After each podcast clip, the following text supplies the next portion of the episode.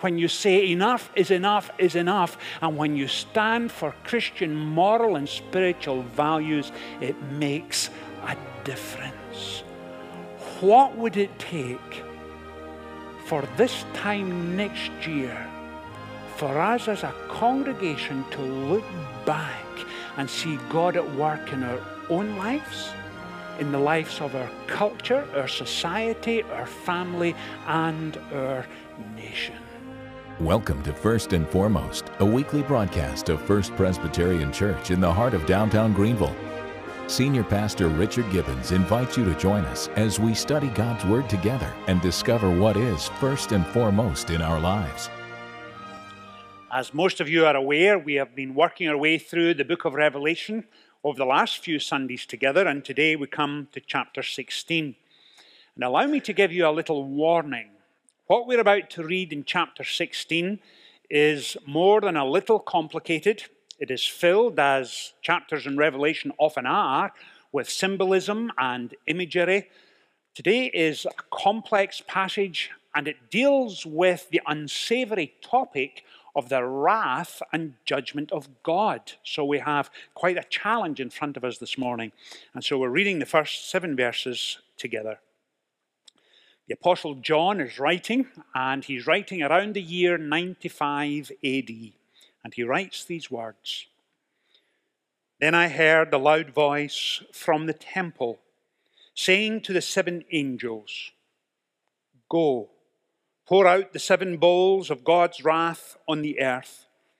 The angel went and poured out his bowl on the land, and ugly and painful sores broke out on the people who had the mark of the beast and worshipped his image. The second angel poured out his bowl on the sea, and it turned into blood, like that of a dead man, and every living thing in the sea died. The third angel poured out his bowl on the rivers and springs of water, and they became blood. Then I heard the angel in charge of the waters say, You are just in these judgments, you who are and who were the Holy One, because you have so judged. For they have shed the blood of your saints and prophets, for you have given them blood to drink as they deserve. And I heard the altar respond, Yes, Lord God Almighty, true and just are your judgments. Then in verse 8, we have the fourth angel poured out his bowl. And then verse 10, the fifth angel poured out his bowl. In verse 12, the sixth angel. And then in verse 15 is where I want to stop this morning. Behold, I come like a thief.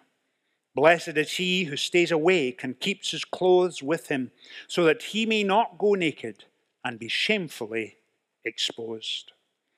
Amen.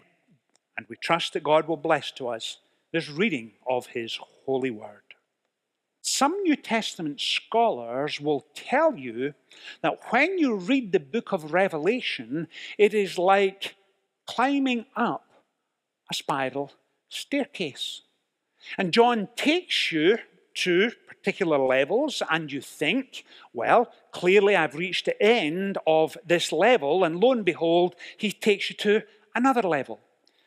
In chapter 6 through 8, for example, he writes about the seven seals. And once you make your way through the first seal, and the second seal, and the third, and the fourth, and the fifth, and you're getting towards the end, and you think, at last, he's going to summarize it all up, he's going to bring it to a conclusion. He then moves you to another level. And in chapters 8 through 11, he unfolds the seven trumpets. And then 15 and 16, and we're looking at 16 as you know today, you see the seven angels with the seven bowls. And Revelation can be a tough book to get your head around because it has what we call apocalyptic writing rich in symbolism, rich in imagery. And of course, the apocalyptic writing tends to be well, it tends to be what's the best way to sum it up? It is about revealing. But when John writes in picture language, he's writing about what was, what is, and what is still to come. And not only does he write in rich symbolism and imagery, he takes you gradually up the spiral staircase. And when he takes you, takes you to a new level, he writes from a different perspective. So you often see the same thing. You have what New Testament scholars call parallelism going on within the language. And so, chapter 6 to 8, you see the perspective of the suffering church.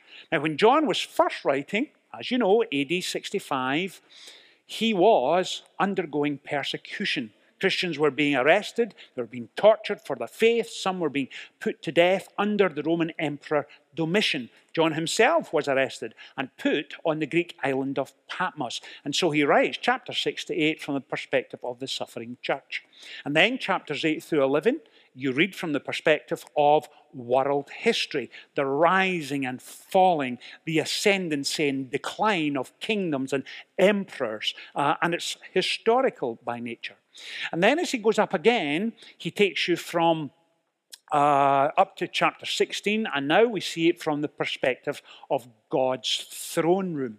And as we get into chapter 16 today, what you're going to see is that John is writing by being in close proximity to the throne room of God Himself in heaven, and he sees the unworking of God's purposes and promises and plans from God's perspective. And so that's where we're going. Now, you may be here this morning and saying, Now, Richard, let me stop you right there because I've appreciated the literary background. I understand the spiral staircase. I understand he takes you from one level to another. I understand that he writes in symbolic language. And I understand that I honestly shouldn't watch CNN news this afternoon and expect to see seven angels pouring God's wrath on various countries and in oceans and seas and in the air. I shouldn't expect to see that. I understand the symbolism. I get that. But I have a question.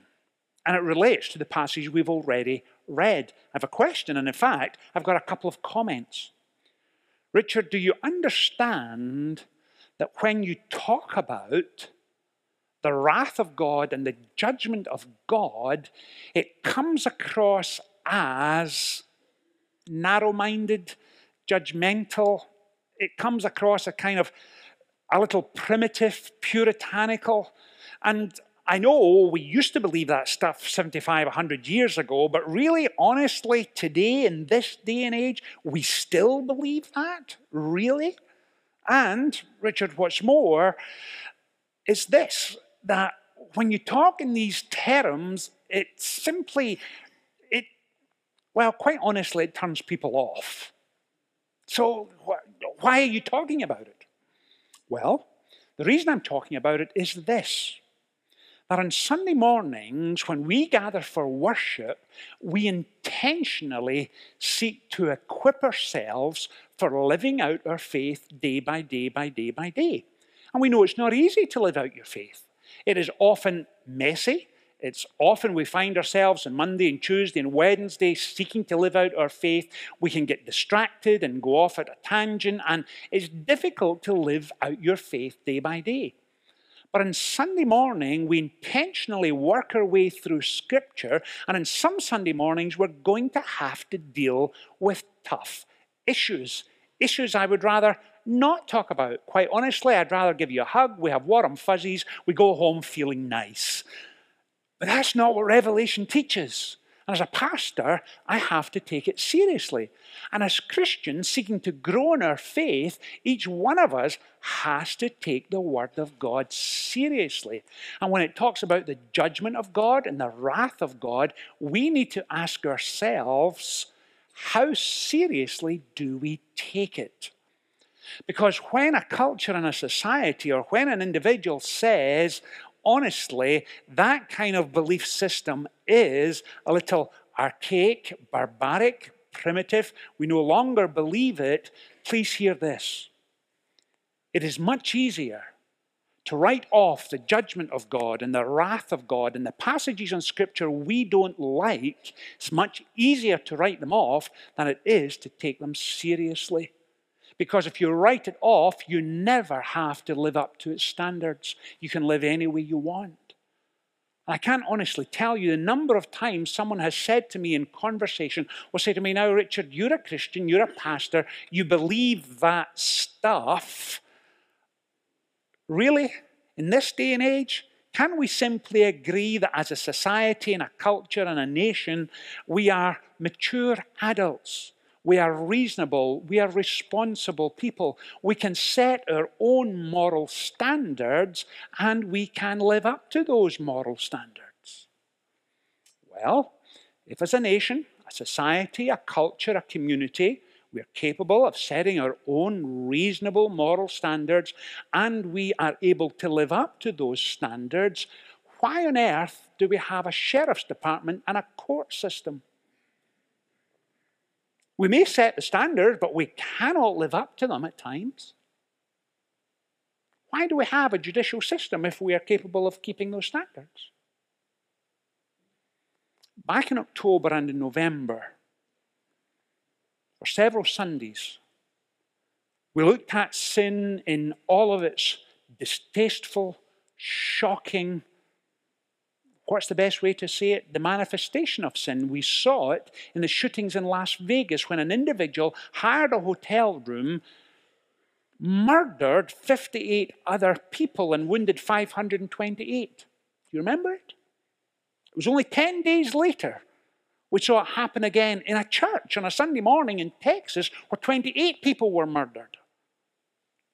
This time last Sunday in California, a teenager escaped her family home, phoned the sheriff's department. When the sheriff's department turned up, they found 17 children abused, malnourished, and neglected, and a 10 year old was chained to the bed. Folks, we take that seriously as individuals, as a community, as a nation.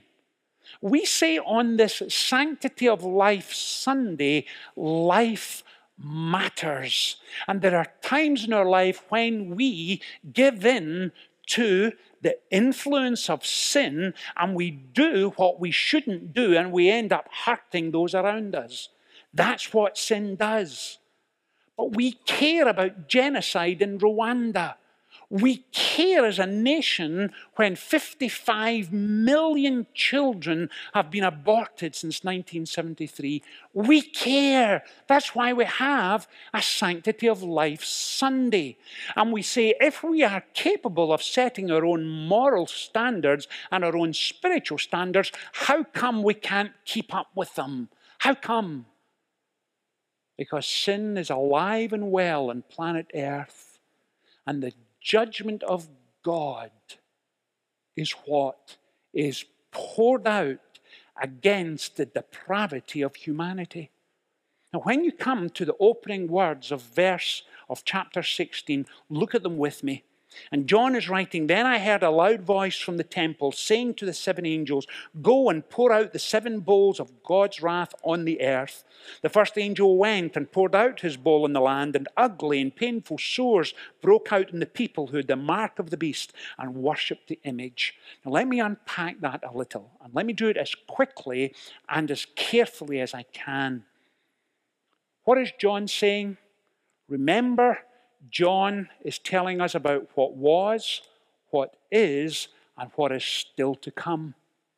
And when you think of evil incarnate, the most horrific of crimes, think in your mind of Nazi Germany, who rounded up millions and millions of people simply because of their Jewish background, arrested, tortured, and then put to death on an industrial scale, unprecedented. And let's hope it never happens again.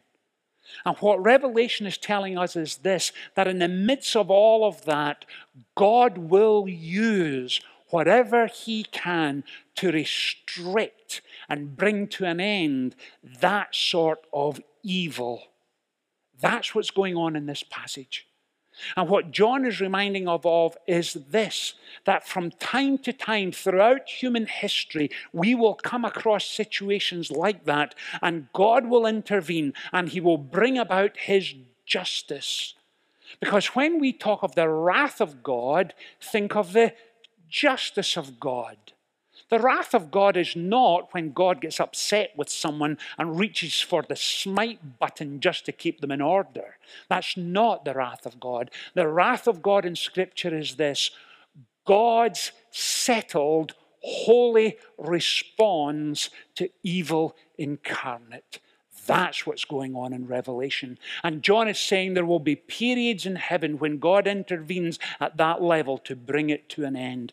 That which was, which is, and which is still to come. God will not abandon his children and he will not take his hands off them.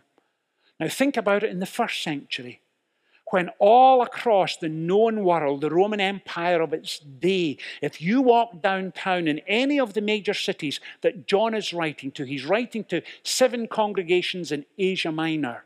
One of them was Ephesus. I've been to Ephesus, several of us were there together on a tour. Ephesus had a sports stadia that could seat 55,000 people. This was a city of 500,000. That's a big city back then. And today it's in ruins. The Roman Empire today is nowhere. In fact, we call our children after the Apostle John and we call our dogs Caesar. How much has that got out of kilter? But in the first century, you had to worship him for being Caesar. And what John is saying is this the empires will come and go, kings will come and fall, but God, in his righteous judgment, will continue from one generation to another, to another, to another. And when we as a nation, as a culture, as a society, as individuals set moral and spiritual standards and we seek to keep up to those standards, we will know the blessing of God. When we wander from those standards, we have to face His judgment on those standards. Now, please hear me when I try and say this as gently as I possibly can. That as Christian people, we must wrestle with tough and difficult issues from time to time. And when we, on this Sunday, Sanctity of Life Sunday, say that there is life in the womb, it is beyond scientific debate. It's as simple as that. There's a lot of confusion, a lot of emotion around the issue of abortion, and I understand it fully. Please hear me on this. I've worked with enough people who have, have struggled with it, and no one wants to wish anyone in that situation. Science is clear. There is life in the womb. And when we don't take a moral stance to protect those lives, we are failing in our Christian duty. When we say morally and spiritually that standards no longer matter and anything goes on the internet and on television and in public radio, we will be asked to be answerable for that. Because as Christian people, we have to take a stance. And we take a stance graciously and gently and lovingly, but we take a stance nonetheless. And we say integrity matters honesty matters. We believe that character matters, that prayer is important, that holiness in the Christian life as we're living out our life and faithfulness in marriage matters, that human sexuality matters. And if the culture and society around us considers us to be a little primitive in our thinking, out of touch with society, that really is okay because we don't live the Christian life in order to what? Receive applause from the culture, but we live the Christian life in obedience to God. Because in living in obedience to Him, we are saying life matters and it's important and holiness matters, and faithfulness matters, and prayer matters. And those standards are standards because life is so much better when you live up to them. Now, folks, please hear this. Whenever a sin in a culture becomes accepted, that sin then becomes celebrated. And if you are willing to stand up and say, I will not go along with that sin and I will not celebrate it, you will be attacked and the sin will be celebrated. How on earth did we get to this point? How on earth did we get to this point? And John is saying that the judgment of God and the wrath of God matters. Because when we treat him with contempt and disdain and indifference, he will lift his hand off of our nation, and we need to take that seriously. The Roman Empire did not in the year AD 95, and they are nowhere today. We need to take it seriously.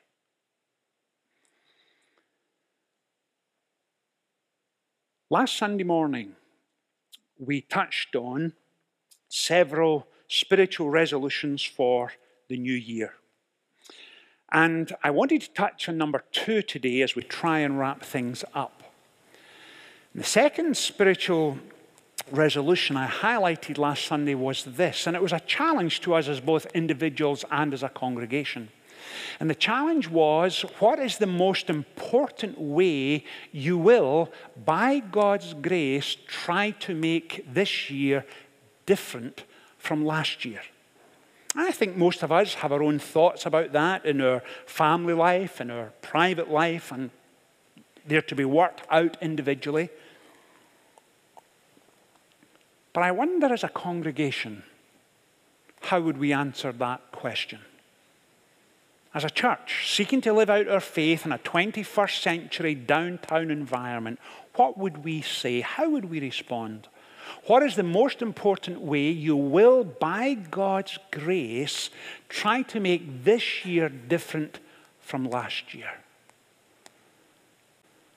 And allow me to suggest an answer that as a congregation, we will pray for our city and our society and our culture and our nation.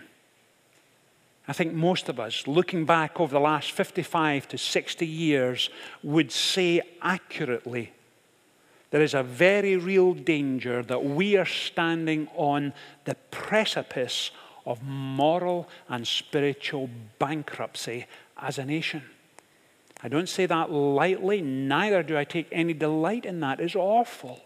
But that's where we are.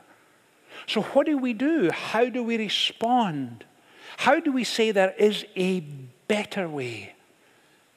There is a better way when, as folks in our children's PTA, in our neighborhood groups, in law and education and medicine and retail and finance, when we as individuals stand up for our faith and refuse to be bullied by society, refuse to be marginalized, refuse to be minimized, and say, I will not shut up, I will not sit down, I will not get over it because there are such things as moral and spiritual values that are helpful and healthy for us as a society. And we do it with love and we do it with grace and we stand firm.